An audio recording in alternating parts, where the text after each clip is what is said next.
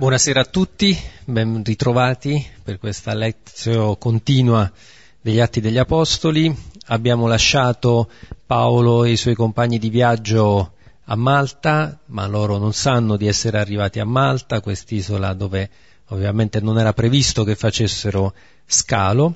E adesso vediamo cosa succede lì a Malta, accolti dalle, dagli abitanti del luogo, eh, una situazione imprevista, come ormai abbiamo visto tutta quest'ultima parte della vita di Paolo eh, imprigionato, ecco, anche questa occasione non prevista eh, diventa per Paolo occasione di annuncio del Vangelo, magari non direttamente con la parola, ma con le opere, con la testimonianza, perché appunto, come abbiamo detto nelle altre lezioni, Paolo è diventato lui stesso figura del Signore e porta la presenza del Signore dovunque eh, arriva, dovunque si trova e grazie a lui eh, la salvezza raggiunge tutti i suoi compagni, tutti i suoi fratelli e arriva fino ai confini del mondo.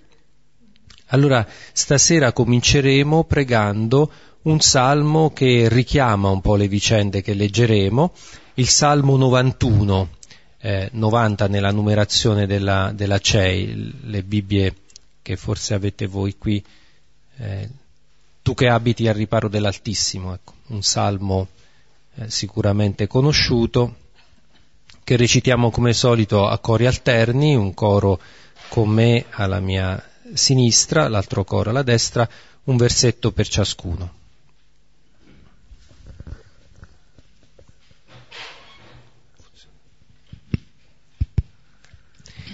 Nel nome del Padre, del Figlio e dello Spirito Santo. Tu che abiti al riparo dell'Altissimo e dimori all'ombra dell'Onnipotente. Di al Signore mio rifugio e mia fortezza, mio Dio in cui confido. Egli ti libererà dal laccio del cacciatore, dalla peste che distrugge ti coprirà con le sue penne, sotto le sue ali troverai rifugio. Ti sarà scudo e corazza, non temerai i terrori della notte, né la freccia che vola di giorno. La peste che vaga nelle tenebre, lo sterminio che devasta a mezzogiorno. Mille cadranno al tuo fianco e diecimila alla tua destra ma nulla ti potrà colpire. Solo che tu guardi, con i tuoi occhi vedrai il castigo degli empi. Poiché tuo rifugio è il Signore, e hai fatto dell'Altissimo la tua dimora. Non ti potrà colpire la sventura, nessun colpo cadrà sulla tua tenda. Egli darà ordine ai suoi angeli di custodirti in tutti i tuoi passi. Sulle loro mani ti porteranno, perché non inciampi nella pietra il tuo piede. Camminerai su aspidi e vipere, schiaccerai leoni e draghi. Lo salverò perché a me si è affidato, lo esalterò perché ha conosciuto il mio nome. Mi invocherà e gli darò risposta Presso di lui sarò nella sventura, lo salverò e lo renderò glorioso. Lo sazierò di lunghi giorni e gli mostrerò la mia salvezza. Gloria al Padre, al Figlio e allo Spirito Santo. Come era nel principio e ora e sempre, nei secoli dei secoli. Amen. Nel salmo che abbiamo appena letto c'è un versetto che dice camminerai su aspidi e vipere, schiaccerai leoni e draghi. Ed è un po' quello che succede stasera a Paolo, che mentre sta mettendo della legna sul fuoco che hanno acceso per riscaldarsi, perché il, non solo dopo il naufragio, ma piove, poi probabilmente siamo a novembre come periodo dell'anno, ecco, una vipera lo morde. E allora si compie in Paolo la promessa che Gesù aveva fatto ai suoi apostoli, inviandoli ad annunciare il Vangelo, anche se berrete qualche veleno, anche se appunto qualche serpente vi morderà, questo non, non vi nuocerà, non vi farà male. In quella circostanza potrete eh, sperimentare la protezione di Dio come appunto essendo inviati, essendo figura del, di colui che vi invia, ecco, nessun male vi potrà colpire. E già potete immaginare tutto il rimando simbolico, solo simbolico, che questo significa, il serpente, il veleno, ecco, non solo simbolico ma reale, perché il male poi è una realtà rispetto alla quale però eh, il rimedio è quello che il Signore stesso eh, ci ha donato eh, morendo per noi, ecco, cosa che Paolo sta andando a fare a Roma. E allora leggiamo questi primi dieci versetti del capitolo 28 degli Atti, quindi stasera leggeremo Atti 28 dal versetto 1 al versetto 10 e poi appunto li commenteremo. Una volta in salvo, allora venimmo a sapere che l'isola si chiama Malta. Gli indigeni ci offrono una non comune benevolenza. Infatti, acceso un falò, ci presero con sé tutti a causa della pioggia sopraggiunta e del freddo. Ora Paolo, mentre aveva raccolto una bracciata di sarmenti secchi e li aveva posti sul fuoco, una vipera, uscita per il calore, si attaccò alla sua mano. Ora gli indigeni, come videro la bestia prendere dalla sua mano, si dicevano l'un l'altro, certamente quest'uomo è un assassino, che, sebbene scampato dal mare, la vendetta divina non lasciò vivere. Egli però, scossa la bestia nel fuoco, non patì alcun male. Quelli si aspettavano che stesse per gonfiarsi o cadere giù morto di colpo. Ora, dato che aspettavano da molto e non vedevano accadergli niente di male, cambiato parere dicevano che era un Dio. Ora, nei dintorni di quel luogo c'era il podere del primo dell'isola, di nome Publio, il quale ci accolse e ospitò benevolmente per tre giorni. Ora avvenne che il padre di Publio giacesse afflitto da febbri e dissenteria, e Paolo, entrato da lui, avendo pregato e imposto le mani su di lui, lo guarì. Ora, accaduto questo, anche gli altri dell'isola che avevano malattie venivano ed erano curati.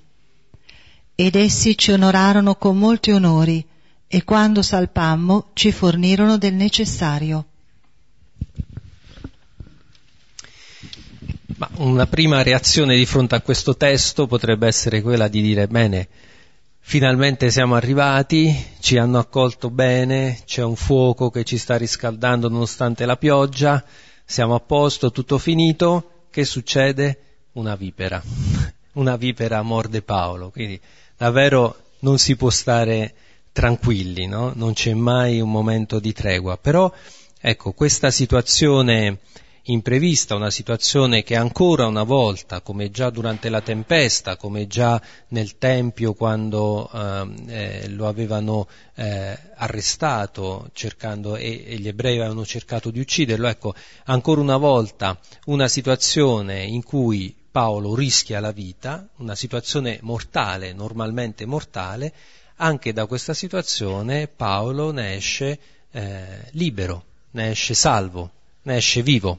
Ecco, ancora una volta quindi possiamo vedere come negli eventi eh, che, si, che caratterizzano quest'ultima parte della vita di Paolo si manifesta la verità del Vangelo, si manifesta quello che il Signore aveva promesso ai suoi apostoli, la protezione, la protezione da ogni male, anche perché non è arrivato ancora il momento. Paolo, noi lo sappiamo che a Roma darà la vita eh, come, come Gesù, ma non è ancora il momento. Gesù gliel'aveva promesso, non ti succederà nulla, ti salverai e, e, ti è stato fatto grazia, vi ricordate lunedì scorso, no? leggevamo, ti è stato anche fatto grazia attraverso di te, la salvezza arriva anche a quelli che tu incontri, ai tuoi compagni di viaggio e quindi stai tranquillo perché devi arrivare a Roma. Ecco, allora qui si compie quel eh, progetto no? di Dio sulla storia eh, attraverso Paolo in una situazione mortale. Hm? In una situazione mortale. E qui vediamo appunto Paolo che nonostante la fatica del viaggio già sulla nave aveva dato da mangiare ai suoi compagni di viaggio, li aveva incoraggiati, vi ricordate leggevamo che nella tempesta lui era in piedi, non era prostrato, no? Siamo abbiamo letto anche il testo eh, della, eh, della, seconda lettera ai Corinzi, siamo schiacciati, siamo, ehm, eh, siamo schiacciati ma non disperati, perseguitati ma non, a, ma non abbandonati, colpiti ma non uccisi. Ecco, Paolo era in piedi nella tempesta e qui ancora eh, non sta con le mani in mano, ma appunto eh, lavora eh, perché Paolo aveva fatto di questo un punto d'onore. Il lavoro che era un'attività tipica degli schiavi, ecco Paolo non si, non si fa problema a svolgerla, è lui che prende la legna e la mette sul fuoco, perché appunto non, non, è, non si fa servire ma serve sull'esempio di Gesù. E proprio, questa, proprio in questo suo essere al servizio, anche molto concretamente con il lavoro, eh, con, anche con un lavoro servile, a questo eh, inconveniente, a questo incidente.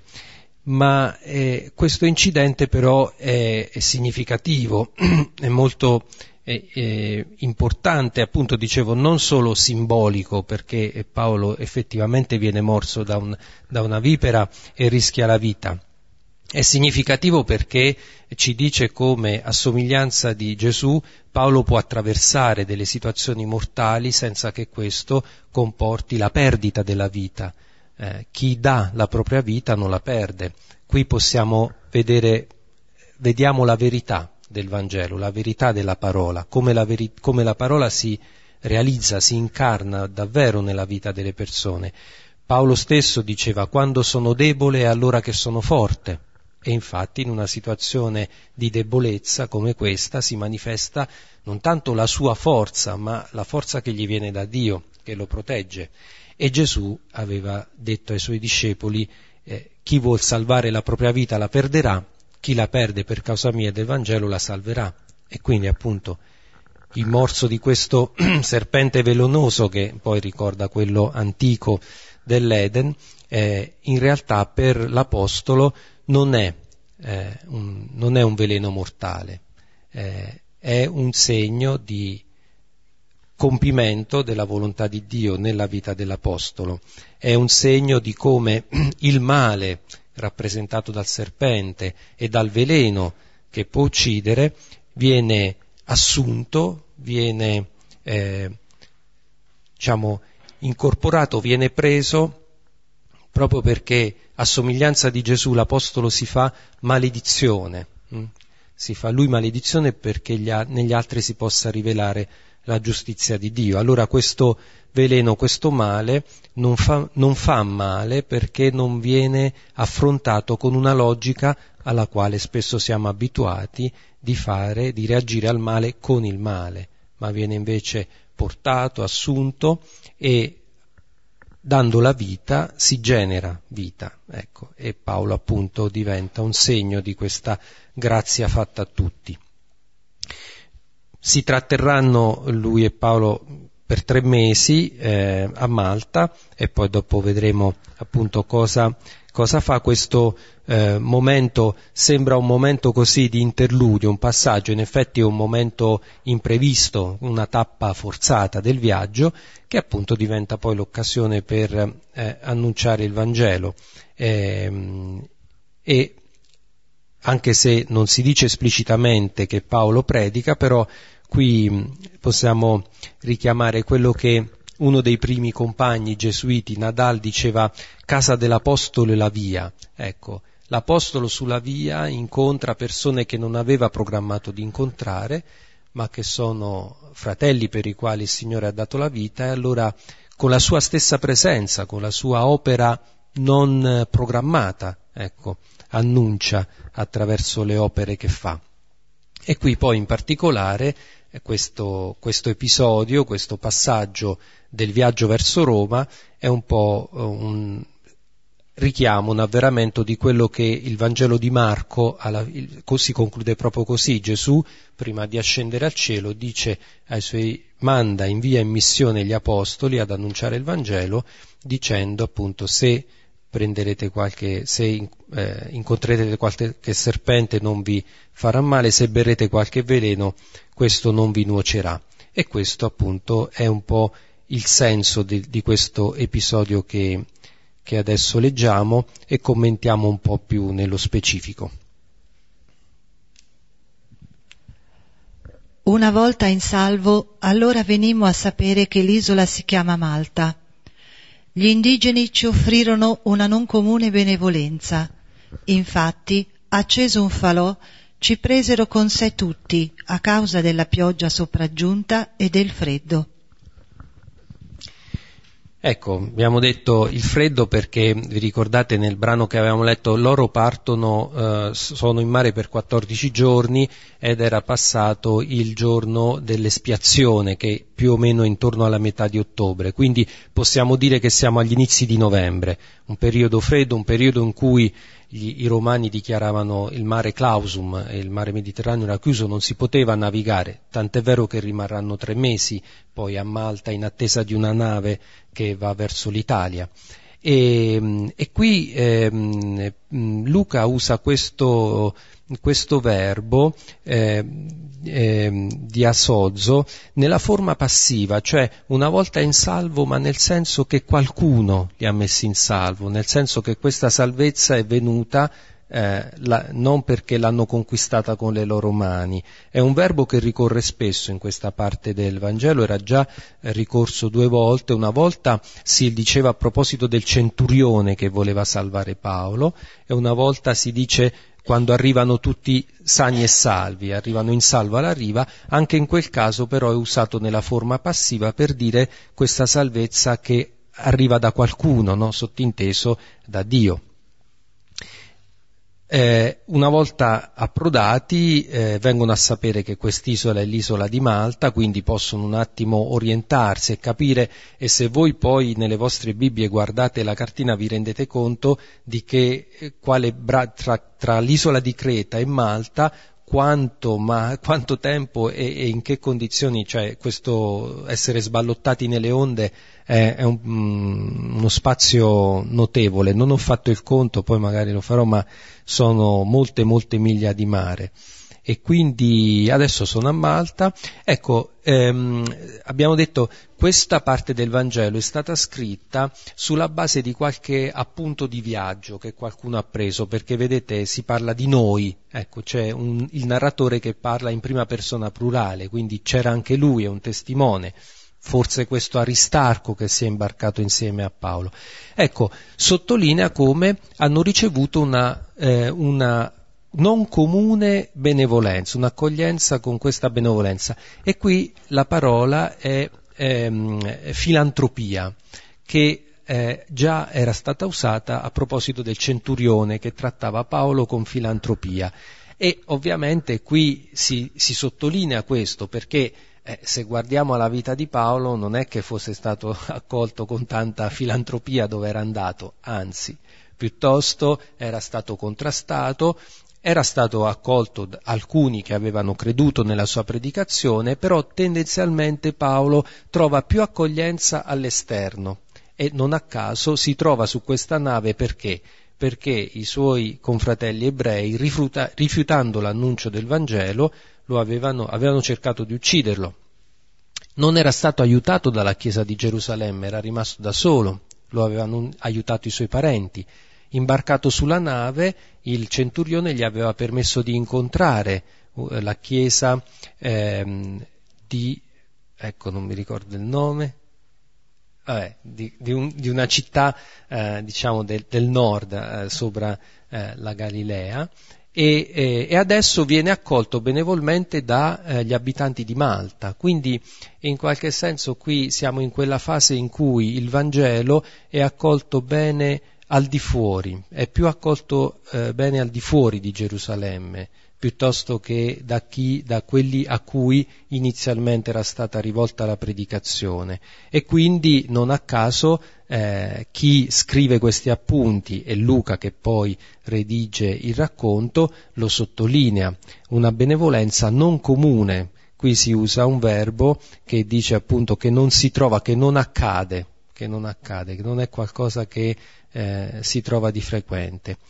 E accendono questo, questo fuoco per proteggersi dal, dal, freddo. Qui gli abitanti di Malta vengono chiamati barbari, perché i greci appunto definivano barbari quelli che non parlavano eh, greco.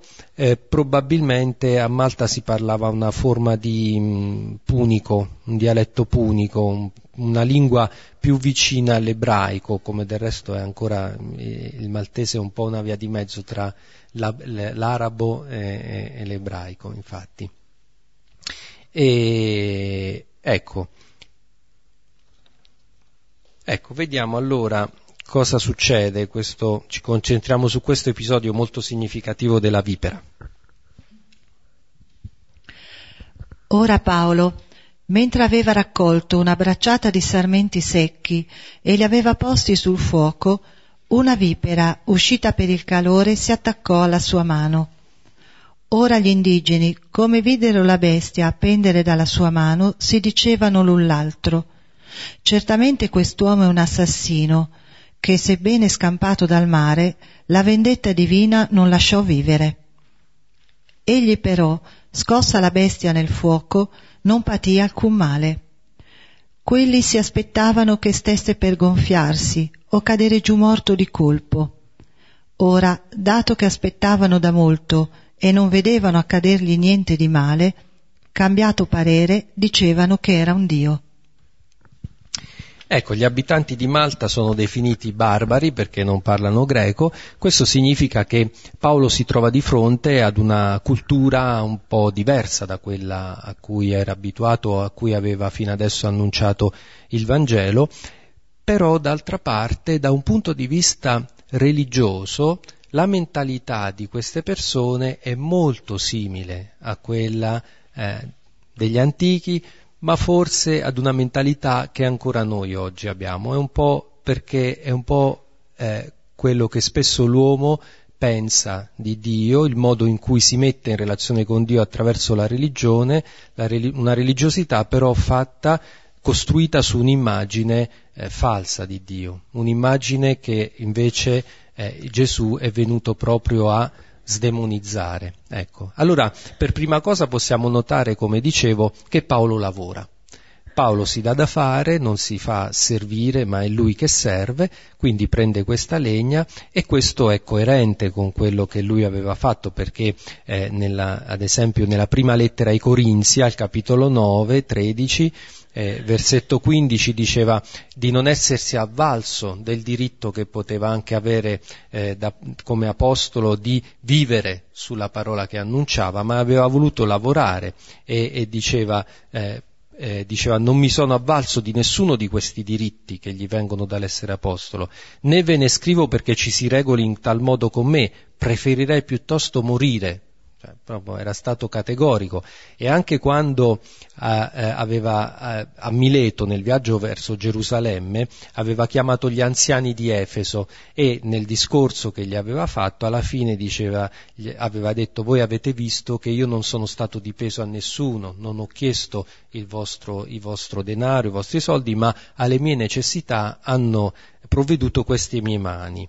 In tutte le maniere vi ho mostrato che lavorando così si devono soccorrere i deboli, ricordandoci quelle parole il, del Signore Gesù che disse vi è più gioia nel dare che nel ricevere.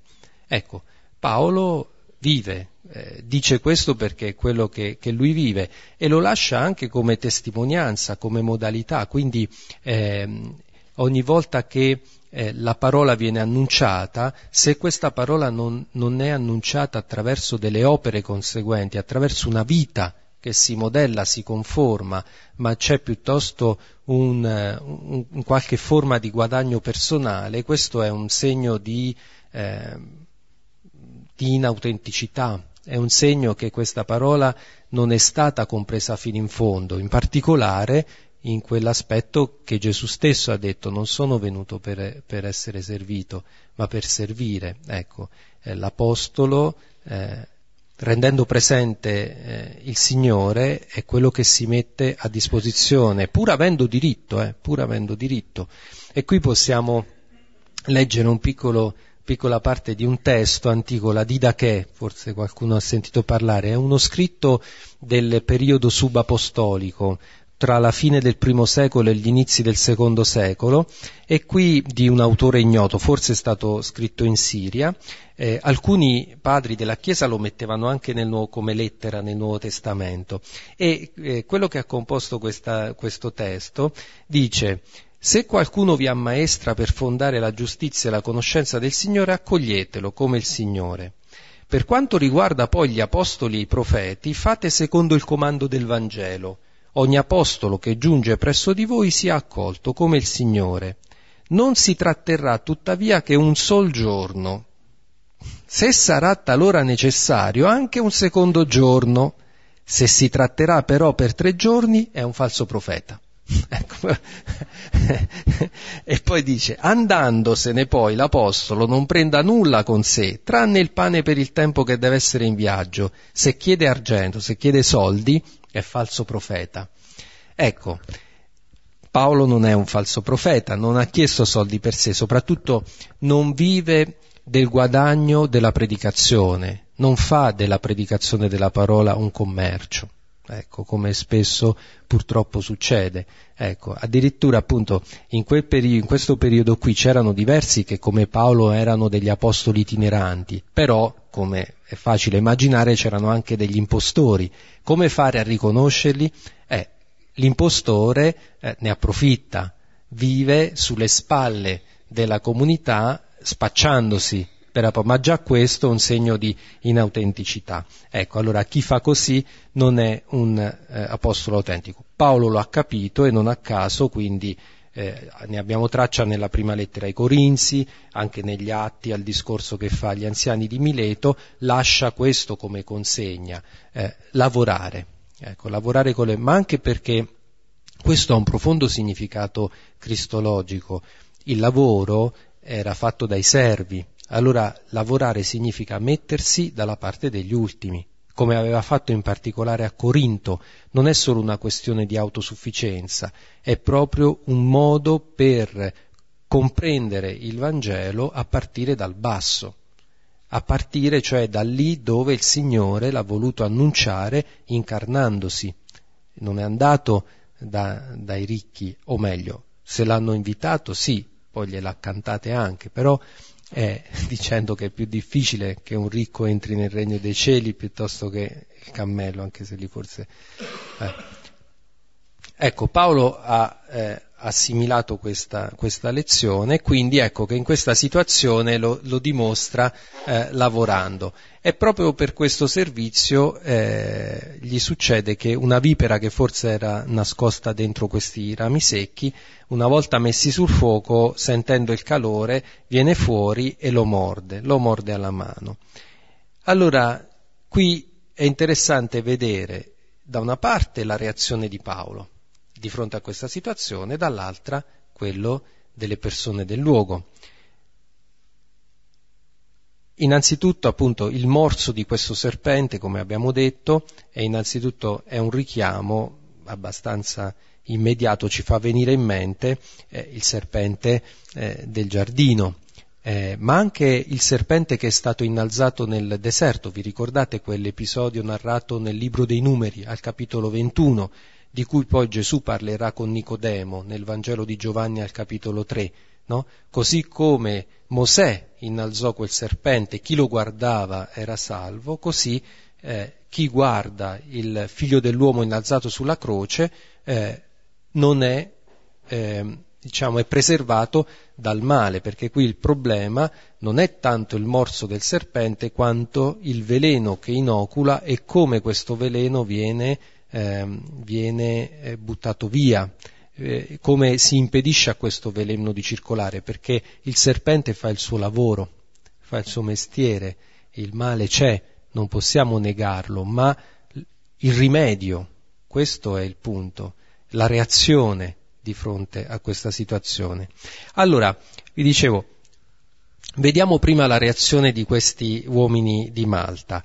Um, una cultura che non è quella greca, non è quella latina, una cultura autoctona di quest'isola, però la reazione è quella forse di, di tutti, di qualunque uomo, cioè eh, di fronte a una persona che hanno visto sbarcare dopo un naufragio, quindi che si è salvata e venir morsa dal, dal serpente, beh, certamente questo qui è uno di quelli che ha fatto qualcosa di male, cioè è stato punito da Dio per questa cosa qua, pur essendo scampato dal male, la vendetta divina non lo lasciò vivere, è un assassino. Ed è interessante perché nel discorso di questi maltesi c'è, di, loro dicono certamente, eh, pantos, cioè loro dicono non c'è dubbio, non c'è neanche da, da ragionarci sopra, è così, deve essere per forza così. Non è possibile che un uomo che si salvi da un naufragio poi dopo gli capiti una cosa del genere. È uno che ha, ha commesso qualche delitto e qui la vendetta divina, il termine usato nel testo è diche, la giustizia. Ecco, è un uomo che eh, magari per fortuna o grazie alle sue forze è scampato a un pericolo grande come quello del naufragio, ma poi ha, ha sbagliato, ha commesso qualcosa di male e la giustizia lo raggiunge, lo raggiunge, è inesorabile la giustizia divina, lo raggiunge in questo modo. Allora, questi uomini ragionano forse un po' come ragionavano anche gli apostoli, quando Gesù si trova di fronte al cieco nato, dicono ma chi ha peccato, lui o i suoi genitori? E Gesù gli dice, Vangelo di Giovanni al capitolo 9, no, né lui né, né i genitori, è così perché si rivelino le opere di Dio. Però per fare questo salto di qualità, per, fare, per cambiare questa prospettiva, è necessario guardare le cose dal punto di vista di Gesù. Bisogna far riferimento al volto di Dio che ha rivelato Gesù, altrimenti questa è la logica normale. Di fronte al male, di fronte all'errore dell'uomo, di fronte al peccato, la giustizia di Dio deve punire. E questo non è il ragionamento di tanti uomini pii, religiosi, che però poi fino a un certo punto, ma quando si tratta poi di perdonare qualcuno che ti viene a togliere quello che tu credi che ti spetti, diventano intransigenti o di fronte a chi non rispetta la legge, a chi non la pensa come loro, ecco, eh, scatta l'intolleranza. Non è possibile che Dio permetta che certi uomini si comportino così. La giustizia divina li raggiungerà. Però vedete cosa dice il testo. Il testo è molto preciso in questo perché letteralmente dice che la giustizia, sottinteso la giustizia di Dio, qui la giustizia nel loro discorso è un po' come una divinità, no? La giustizia vita non permetterà, non, non permetterà la vita, ma infatti questa giustizia non permette la vita. Se questa è la giustizia, la vita non è possibile. Chi può salvarsi se le cose stanno così? Questa è la giustizia di un Dio falso, di un Dio diabolico è, il, è quell'altro che fa così, è il nemico, è, è il demonio che, che ragiona in questi termini, che non perdona l'errore, anzi lo aspetta. Dicevamo con Silvano preparando la lezio, l'inferno esiste, l'inferno lo creiamo noi, lo facciamo noi, ma l'inferno è un luogo vuoto, perché la volontà di Dio è di salvezza di tutti, l'inferno qui su questa terra, perché lo creiamo noi con questa mentalità di giustizia, con questa idea della giustizia, per cui eh, chi commette un errore, chi ha sbagliato, deve essere raggiunto dalla punizione, perché ragioniamo in termini di colpa e di punizione e, e in termini quindi di conseguenza di merito, perché poi se c'è la colpa da qualche parte ci deve essere il merito, nel senso che devo conquistarmi la salvezza. Ma questo è proprio quello che Gesù ha contestato ai farisei. Per quanto possiate rispettare la legge, non vi salverete per questo, anzi, in questo modo voi condannate dei poveri cristi. i pubblicani, le prostitute, voi li escludete in questo modo qua, per voi sono dei maledetti. E invece qual è la giustizia di Dio?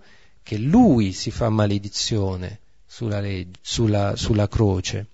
È Lui che diventa il maledetto, il reietto, e lo dice, Paolo lo dice sia nella lettera ai Galati, capitolo 3, versetto 13, sia nella seconda lettera ai Corinzi, capitolo 5, versetto 21, eh, si è fatto maledizione perché noi potessimo essere giustizia di Dio.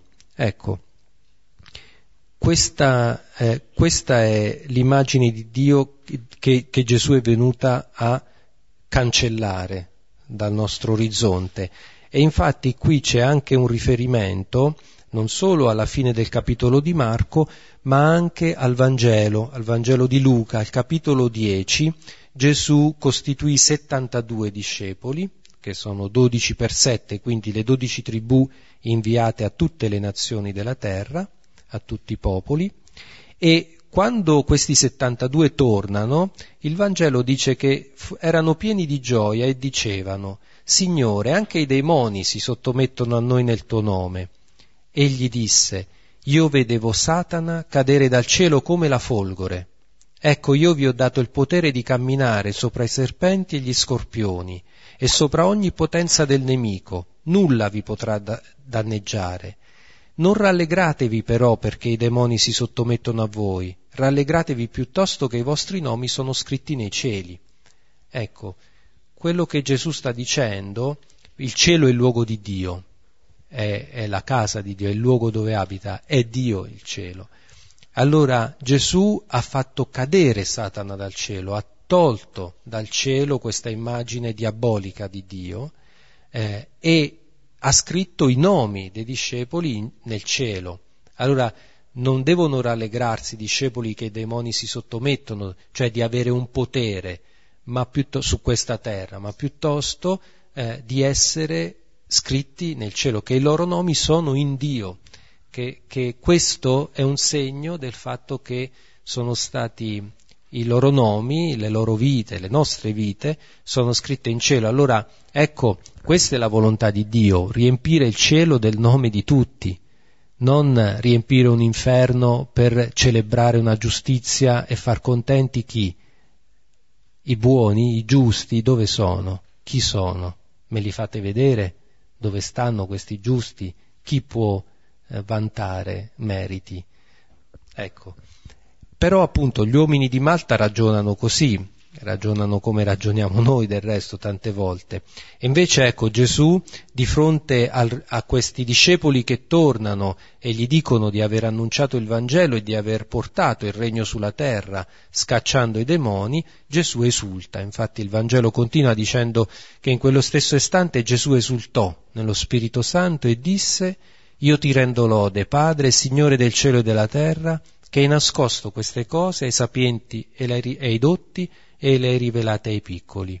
Sì, Padre, perché così è piaciuto a te. Ogni cosa mi è stata affidata dal Padre mio e nessuno sa chi è il figlio se non il Padre, né chi è il Padre se non il figlio e colui al quale il figlio lo voglia rivelare. Allora ecco quello che l'opera di Gesù, quello che, che eh, elimina eh, questa immagine diabolica di Dio è la rivelazione della relazione che c'è fra lui e il padre come figlio e il fatto che in questa relazione filiale siamo inseriti noi tutti, tutti Dio vuole renderci tutti figli, ci rende i suoi figli. E allora ecco cosa succede. Allora la reazione di, di Paolo qual è? Paolo non si scompone, scuote la mano, getta via questa vipera. Vedete, eh, Paolo eh, appunto forte della promessa di Gesù che sarebbe comunque arrivato a Roma, eh, non reagisce con la paura, perché in fondo più che il veleno uccide la paura. La paura è la porta attraverso la quale veleno, la porta o se volete la pista, l'autostrada su cui il veleno può correre e fare il suo lavoro. Ma se non ci fosse, se non c'è la paura di perdere qualcosa, di perdersi, allora questo veleno non nessuna, non può circolare, non, non, ha, non ha luogo, non ha posto dove entrare, non ha strada su cui camminare. E infatti, in fondo, questo, in un certo senso, è quello che ha dovuto superare Gesù nel Getsemani. La domanda terribile è come si può pensare di salvarsi e di salvare anche gli altri perdendosi, dando la vita, morendo. È un paradosso, è qualcosa di... ma nel momento in cui si entra in questa logica, quel veleno, quel male non ha più corso. Allora colui che è diventato maledizione rende eh, giustizia, fa sì che sia possibile eh, essere giusti laddove invece si è, si è ingiusti. E quindi questa è la reazione di Paolo e quindi allora gli altri lo guardano, no? eh, cercano, adesso si gonfierà, eh, cosa succede, invece non succede niente. Allora guardate cosa, cosa accade che da una situazione in cui pensavano che fosse un malfattore vanno completamente all'opposto, allora è un Dio. Ecco, possibile che non ci sia una via di mezzo, possibile che un uomo deve essere o un disgraziato, un maledetto o un Dio, un, un eroe. Ecco, tra l'altro qui una riflessione che si potrebbe fare è quella, appunto, sapete, nell'antichità ehm, gli eroi venivano divinizzati, compi- come Ercole, compivano delle imprese e diventavano divini, no? E la, la, caratteristica fondamentale della divinità era eh, l'immortalità. Però, a ben vedere, gli dei dell'Olimpo, gli dei del, de, dei pagani, non sono dei veri dei, perché non, non sono onnipotenti, saranno forse immortali, ma non sono onnipotenti. L'unica vera divinità in questa concezione religiosa è il fato, in greco la tiuche, perché anche gli dei sono sottoposti al destino, alla necessità. Ecco perché loro ragionano in questi termini. Un uomo che fa il male lo raggiunge la giustizia divina, questa diche, questa giustizia è inesorabile, non c'è verso di scappare da qui. Allora è il fato, no? è, è, il, è il destino che guida l'uomo, e quindi la figura dell'eroe tragico, che è grande, non si piega davanti a questo destino e si fa ammirare, lo possiamo ammirare per la sua statura morale, per la sua forza d'animo, però in ultima analisi è solo. L'uomo può essere anche eroe, ma l'eroe è solo di fronte al destino e in fondo, in qualche modo, non si fa piegare, non si fa schiacciare, ma soccombe. Invece Paolo non è un eroe, Paolo in quanto apostolo, in quanto figura Cristi, non è un, questo eroe che affronta il destino in modo eroico, stoico, perché Paolo invece è in una relazione vitale.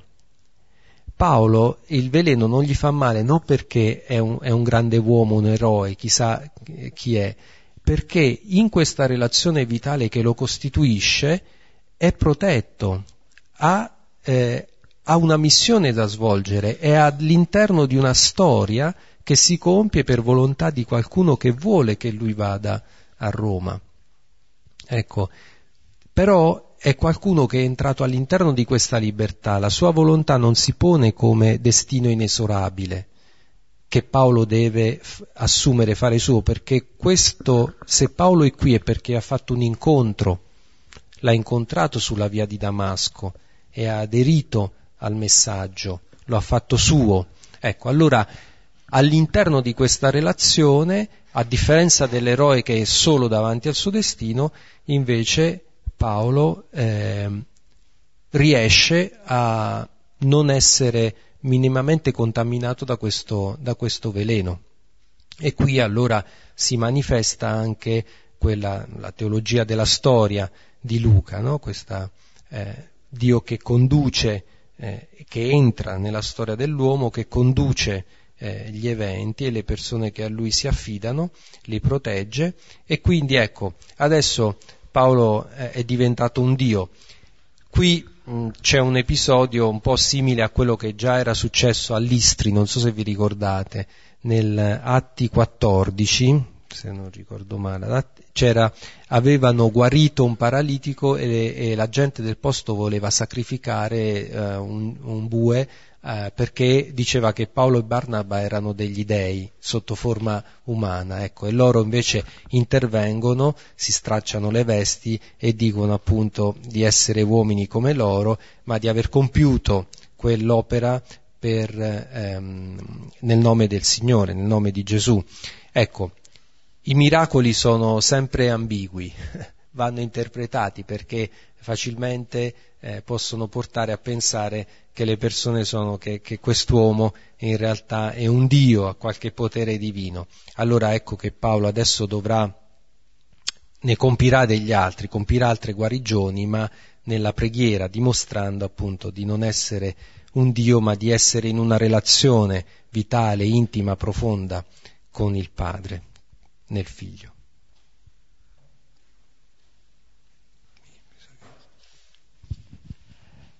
Ora, nei dintorni di quel luogo c'era il podere del primo dell'isola, di nome Publio, il quale ci accolse e ospitò benevolmente per tre giorni. Ora avvenne che il padre di Publio giacesse afflitto da febbri e dissenteria. E Paolo, entrato da lui, avendo pregato e imposto le mani su di lui, lo guarì. Ora, accaduto questo, anche gli altri dell'isola che avevano malattie venivano ed erano curati. Ed essi ci onorarono con molti onori, e quando salpammo ci fornirono del necessario.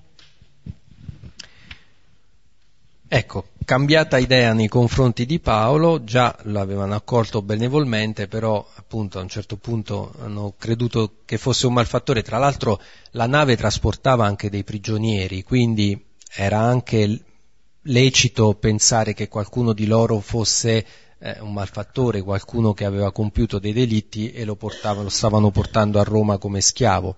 Ecco, però questo episodio, questo rimanere illeso dal morso del, del, del serpente, eh, fa sì che nei confronti di Paolo scatti una ancora maggiore accoglienza e infatti lo portano da questo primo dell'isola. Eh, primo era il nome che veniva dato al magistrato che governava l'isola per conto dei romani, Su, eh, era, era, un legato, un inviato del, del prefetto, eh, del pre, pre, eh, pretore della Sicilia e sono state trovate anche delle iscrizioni che confermano che effettivamente eh, è vero, cioè si chiamava così, proprio Primio. Questo, chiama, questo magistrato si chiamava Publio, e è interessante perché il padre di questo Publio era malato. Allora, non so se vi viene in mente qualche altro episodio simile a questo. La suocera di Pietro, eh, infatti, la suocera di Pietro era presa dalla febbre. Qui potremmo notare che in effetti la febbre non è una malattia, forse gli antichi la interpretano così, la febbre non è una malattia, la febbre è un sintomo, una manifestazione, quindi la cura di questa febbre, eh, la cura eh, si cura qualche altra cosa. La febbre, dicevamo eh, con Sil- io e Silvano, la febbre in effetti è, è, è il desiderio di potere, la suocera viene guarita e si mette a servire, ecco, allora la febbre è una manifestazione di qualche altra cosa. Allora questa, questa febbre da cui il, eh, il, papà di Publio viene, viene guarito eh, richiama un po' quello che è successo eh, in quella prima giornata che Marco ci racconta, ma anche Luca, anche Luca al, al capitolo 4, versetto 40, eh, dice che Gesù ehm, eh, alla, alla sera, eh, dopo aver predicato in sinagoga, la sera guariva, gli portavano molti malati e li guariva. infatti succede anche qui perché eh, diffusasi la notizia che, che Paolo ha guarito il padre di, di Publio, gli portano questi ammalati e lui impone le mani. Questo è un gesto che non era tanto frequente, almeno nell'Antico Testamento, ma invece nel libro degli Atti spesso, si trova spesso. È un gesto che serve per scegliere i diaconi, quando i, i, eh, eh, nominano i sette diaconi per aiutarli nel servizio, in modo che, che gli apostoli si potessero dedicare alla predicazione della parola è un gesto che serve per infondere lo Spirito Santo nel battesimo, anche Paolo ha compiuto questo gesto, è un gesto di guarigione. E chi aveva ricevuto questo gesto? Paolo. Paolo stesso l'aveva ricevuto da parte di Anania, capitolo 9, aveva, quando era rimasto senza vedere, Anania aveva sognato, aveva visto un uomo che gli andava incontro, gli imponeva le mani e lo guariva. Quindi capite eh, chi è Paolo? Non è un malfattore, non è un Dio, è un peccatore perdonato. Anche Paolo avrebbe dovuto la, eh, morire per quello che aveva fatto, aveva perseguitato la Chiesa. Con questi criteri di giustizia inesorabile Paolo doveva essere morto da un bel po' di tempo. E invece cosa succede? Che questo peccatore perdonato diventa testimone, diventa annunciatore e compie sugli altri quel gesto che Dio, per mezzo di Anania, ha compiuto su di lui guarendolo. Ecco allora, questa è la giustizia di Dio. È, è, è, è il, il, ladrone che, che entra nel regno per primo, prima di tutti quanti gli altri. Sono le prostitute pubblicani che ci precedono, a noi che siamo tanto bravi, tanto pii, tanto osservanti. Ecco, questa è la giustizia di Dio, farsi maledizione, eh, manifestare eh, attraverso le opere compiute dal figlio eh, la sua presenza, qual è il vero volto di Dio, il volto di Padre, sdemonizzare questa immagine di Dio in modo da renderci fratelli, da, da metterci in condizione di liberarci da queste malattie, no? E eh, qui alcuni dicono, beh però eh, alcuni esegeti dicono, ma sì, qui in questo testo non si dice che Paolo abbia evangelizzato, a parte il fatto che rimane lì tre mesi, quindi dico, ma cioè, anche, non, anche, di Gesù non si dice che, che quando andava in casa dei pubblicani li evangelizzava, che cosa gli diceva? Avete, non so se ci avete mai fatto caso, si dice spesso che Gesù andava dai pubblicani, ma raramente ci viene mostrata una predica di Gesù, un'omelia di Gesù, una, un pippone eh, moralistico fatto a questi qua, piuttosto ci, viene, ci fanno vedere eh, la controversia con quegli altri che dicono ma come vai dai peccatori, eh? questo sì, ma ci, ci fanno vedere la gente che mormora perché va da Zaccheo va Zaccheo si converte, ma che cosa gli ha detto? Oggi devo venire a casa tua, basta. Cioè, allora, non si dice che Paolo abbia evangelizzato, però quando i discepoli di Giovanni Battista vanno, quando, o meglio, Giovanni Battista manda i suoi discepoli da Gesù a dirgli ma sei tu? E questo è il Vangelo di Luca al capitolo eh, 9 mi sembra, non, non, sono sicuro. Comunque, va, sì. E, quando vanno a chiedergli ma sei tu o ne dobbiamo aspettare un altro? E proprio, dice Luca, il Vangelo, proprio in quel momento Gesù compì una serie di guarigioni e disse andate da Giovanni e ditegli i ciechi vedono, gli storpi camminano, eh, i, i morti resuscitano e ai poveri annunciata la buona novella. Allora, le opere parlano molto più delle parole o meglio, le opere accompagnano le parole, vanno sempre insieme. Qui Paolo, attraverso queste opere, manifesta che il regno è arrivato anche a Malta, anche in un'isola dove se fosse dipeso da lui non ci sarebbe andato, se andava tutto liscio andava a Roma e, e invece attraverso questi imprevisti, queste sorprese, il piano di Dio comunque si compie e si compie perché Paolo è pronto ad evangelizzare in ogni occasione opportuna e non opportuna e qui fa sì che un naufragio e una situazione mortale come il morso della vipera diventino occasione di annuncio. Di evangelizzazione sì perché è la liberazione dalle malattie, è la liberazione dalla febbre, è il mettersi a servizio come ha fatto accendendo il fuoco, guarendo i malati. Ecco, questo evangelizza, questo eh, rende eh, la terra sempre più simile a quel cielo da cui Satana è caduto. Ecco, allora certamente noi pensiamo piuttosto che, anche se il testo non lo dice, questo modo di raccontarlo, questo che, capite, appunto richiama molto bene eh, quello che eh, succede nei primi giorni che ci vengono raccontati di Gesù eh, in Galilea. Ecco, questo parallelo che, che c'è tra questa vicenda che è alla fine della vita di Paolo e quella che c'è all'inizio della predicazione di Gesù è, sono, non è casuale, eh, è un modo per dire che eh, quella vicenda di Gesù continua a ripetersi nella vita di questo, di questo apostolo che doveva essere già morto da un bel po' di tempo e che invece ancora una volta è vivo e Paolo ha una pellaccia durissima, doveva essere uno molto coriaceo e quindi niente. Eh, il risultato è che appunto vengono accolti in una situazione in cui appunto stanno andando verso Roma dove Paolo testimonierà anche davanti a a Cesare poi nelle prossime lezioni vedremo, ce ne saranno altre due di lezioni, una lunedì prossimo, poi saltiamo perché è il primo giugno e, e ci rivediamo l'8 di giugno. Ecco, e vedremo nelle prossime lezioni come Paolo compirà questa opera di evangelizzazione anche a Roma, che è la meta finale del suo viaggio e che apre eh, il Vangelo, la predicazione fino ai confini del mondo, secondo il piano narrativo che Luca ha così delineato attraverso il Vangelo e gli atti. Ecco, ci fermiamo qui per stasera e come sempre se qualcuno ha domande o risonanze, osservazioni, ecco, l'importante è che parlate al microfono così rimane registrato.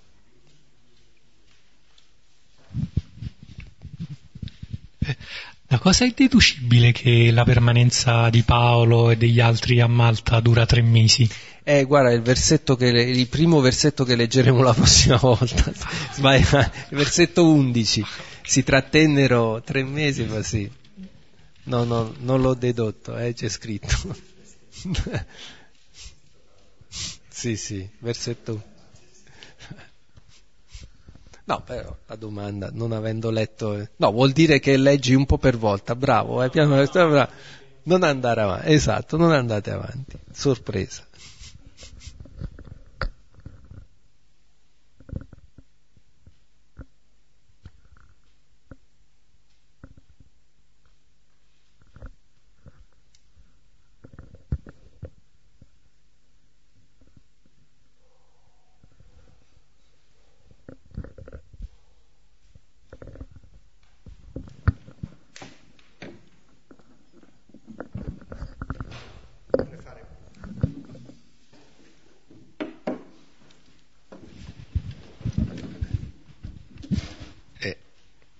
Una domanda è, è, un, po ba- è un, po banale, però eh, forse eh, Paolo faceva, faceva, dei miracoli, quelli confortavano la, la, sua, la sua, azione e addirittura lo scampiavano per un Dio, insomma. Eh, mi chiedo, oggi, come la mettiamo? Ci sono i miracoli, non ci sono i miracoli, ci sarebbe bisogno di miracoli, sono inutili i miracoli, eh, oppure eh, io direi che è già un miracolo che, che, la Chiesa sia in piedi dopo due anni, secondo me c'è quello un miracolo. Però eh, qualche volta eh, mi chiedo se, eh, cioè, come, come, come, si possono leggere queste, cioè la storia del, della prima Chiesa è, è molto eh, strutturata su eh, delle manifestazioni eh, che chi mh, mm, le leggeva con, con attenzione si sentiva consolidato nella fede. ecco adesso come, come possiamo vedere la cosa? I miracoli continuano ad avvenire, ci sono degli eventi che da un punto di vista scientifico non sono spiegabili e per chi ci crede sono miracoli. Il punto è quello che anche, anche Gesù quando faceva i miracoli non è che tutti credevano, alcuni dicevano eh, scaccia i demoni col dito di Belzebul, cioè eh, il miracolo equivoco, anche qui il miracolo equivoco e, e questi uomini lo interpretano come se Paolo fosse un Dio. Il fatto che lui poi eh, dopo compie queste guarigioni pregando, no, imponendo le mani, è un segno appunto del fatto che lui non opera questi miracoli per, per sua eh, virtù, ma con la potenza di Dio. I miracoli avvengono, però ecco, la nostra fede non è, tanto, non, non è basata su quello, eh, anche perché eh, il miracolo è la fede. Il miracolo, in fondo, è quello. Quando Gesù moltiplica i pani nel Vangelo di Giovanni, gli chiedono, ma allora quale opera tu compi? Perché lui diceva questo è il vero pane, non quello che hanno mangiato i vostri padri nel deserto. Gli chiedono ma quale opera tu compi? E lui gli dice questa è l'opera del padre, che crediate nel figlio. Il vero miracolo è che è la fede.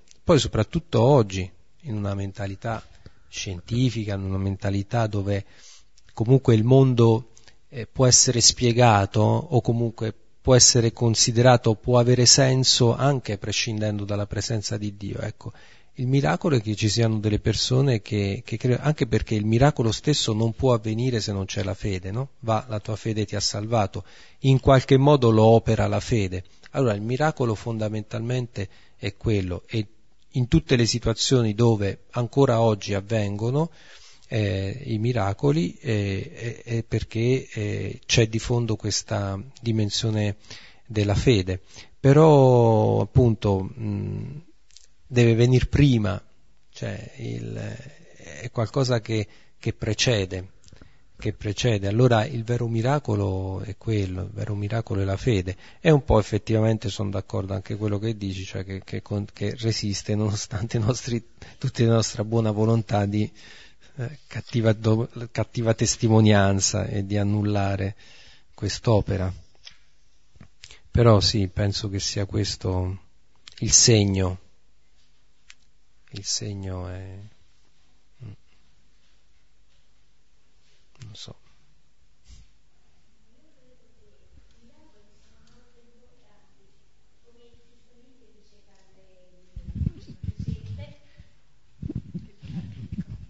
come dice giustamente Padre Giuseppe, la nostra fede non deve basarsi sul miracolo, però i miracoli, soprattutto a persone che hanno poca fede, a volte li aiutano. Poi ci sono tanti miracoli. Io, ad esempio, forse vi sembrerò sciocca, però lo penso. Per me un vero miracolo in questo periodo è Papa Francesco. Io lo considero veramente un, un vero miracolo. Non mi sarei mai immaginato che la Chiesa finiva così con il, Vati- il Vaticano che è aperto a tutti. E sono sempre stata convinta che questo miracolo, a parte che ce l'ha dato lo Spirito Santo, ma attraverso le mani che io lo definisco il nonno della nostra Chiesa, Benedetto. Cioè io veramente, quando tutti hanno attaccato padre Bened- eh, Papa Benedetto perché si era dimesso, io invece avevo un'ammirazione per questa persona così dolce, e anche incompresa. E io credo che i miracoli non sono solo quelli delle guarigioni, tutto, i miracoli sono anche se noi ci guardiamo attorno a queste cose. La nostra Chiesa ha fatto passi da giganti, da giganti, e mi rendo conto, faccio, ma le persone, la maggior parte delle persone più le l'hanno capito. Cioè, per me Papa Francesco ultimamente è un miracolo. Io ho degli amici anche non credenti, ha, di cui ho anche stima perché li voglio bene, delle, però non sono credenti. È uno di loro che non ha mai voluto parlare. L'altra volta vedendo ha detto, però è simpatico averlo come amico. E io dentro di me ho detto, certo che se uno come questo dice una roba del genere è veramente un miracolo. Per me i miracoli sono anche importanti, soprattutto per le persone che non hanno molta fede e credo che questi segni siano, e poi questi segni li dobbiamo, non li dobbiamo mai sottovalutare perché comunque i miracoli, parliamo dei veri miracoli, vengono da Dio, vengo, tutto viene da Lui le cose e quindi sono importanti i miracoli. È chiaro che la fede quando si cresce non è basata sul miracolo, però aiutano tanto.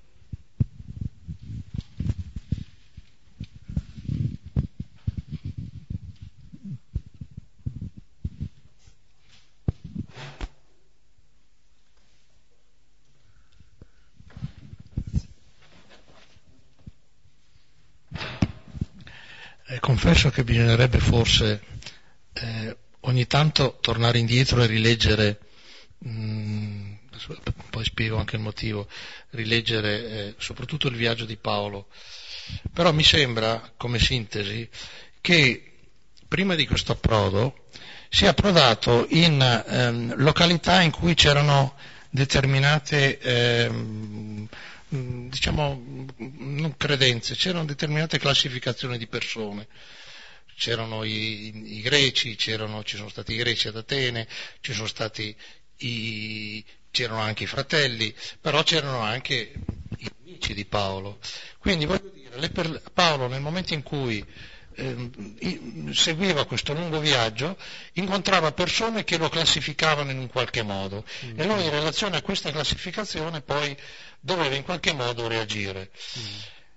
In questo episodio invece troviamo mm. una, un'accoglienza che è un'accoglienza molto semplice, in fondo sono delle persone riferimento alla, alla parabola del samaritano, ma forse voglio dire che proprio nei momenti, nel momento attuale che viviamo, quello di classificare le persone e infatti è, in un certo senso mh, questo, questo, episodio a Malta, sì, rispetto ad altri è un po' come andare in una terra vergine.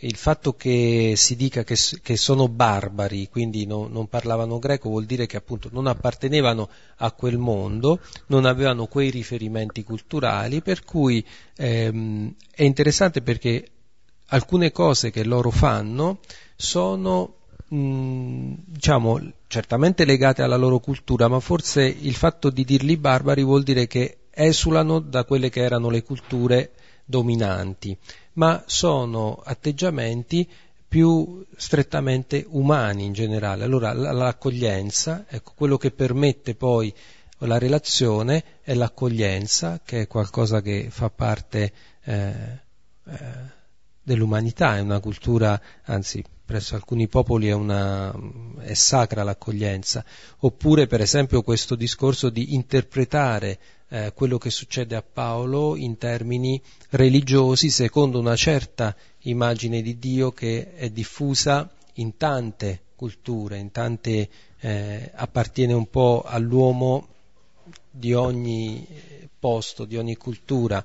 Eh, ecco, questo, qui vediamo cosa può, può, significare, cosa possa essere eh, l'annuncio un, del, del, Vangelo a qualcuno che appunto non ha questi, queste pregiudiziali, non, non ha eh, certi riferimenti, ma è semplicemente uomo, semplicemente eh, non appartiene né a una cultura che è contraria, né a una cultura che è già, ma semplicemente sì, eh, in un certo senso sì, come una terra vergine, ecco, mm, si potrebbe dire così, ammesso che, che esista, insomma.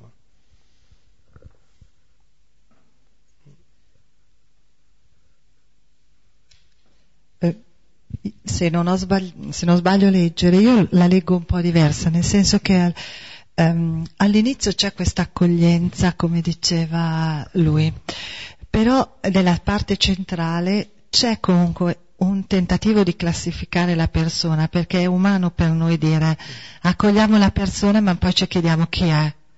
Eh, dobbiamo metterla da qualche... Per cui prima dicono che è un assassino, poi addirittura un dio e va bene.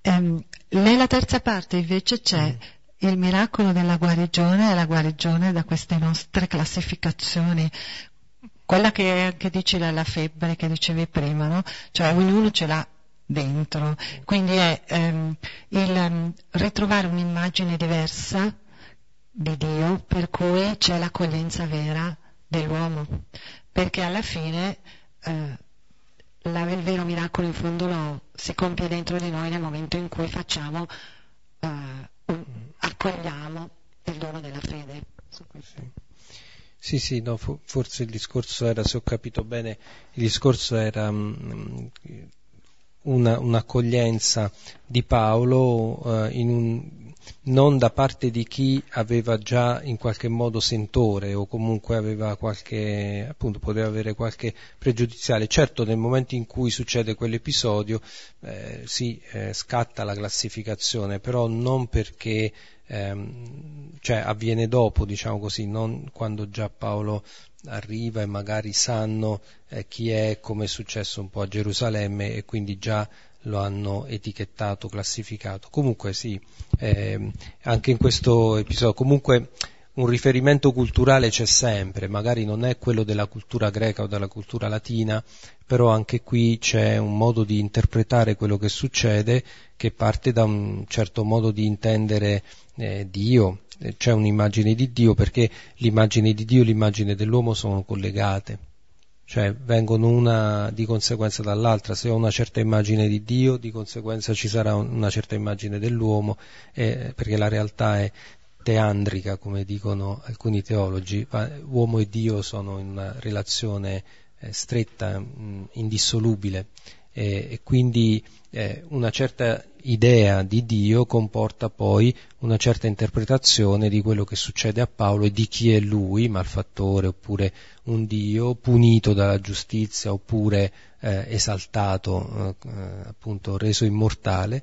E, mm, sì, però diciamo non, non c'è, qui manca chiaramente quel, um, quel, quella pregiudiziale che potevano avere gli ebrei da una parte, eh, i greci e i pagani dall'altra, quando Paolo andava a predicare nelle varie città. Questo sì, eh, questo sì. Eh, e quindi, però eh, da questo punto di vista è anche interessante forse eh, il fatto che l'evangelizzazione e la trasmissione del, del, messaggio del Vangelo avvenga in un contesto appunto dove certi riferimenti non ci sono, attraverso la, la guarigione, la liberazione dal male.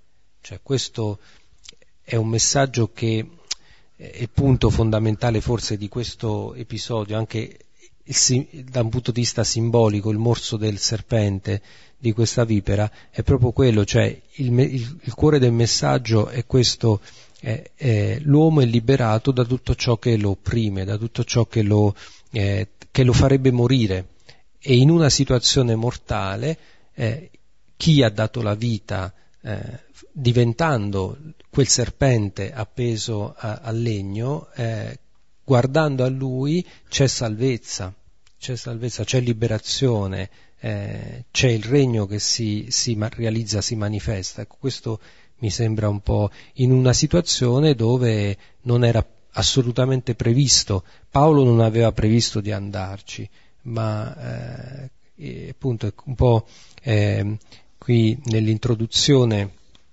nell'introduzione Silvano ha scritto una frase che vi leggo così, dice le persecuzioni dei nemici sono la mano stessa di Dio che dissemina la parola ovunque. Ecco, questo forse è un po' il segno. Mm.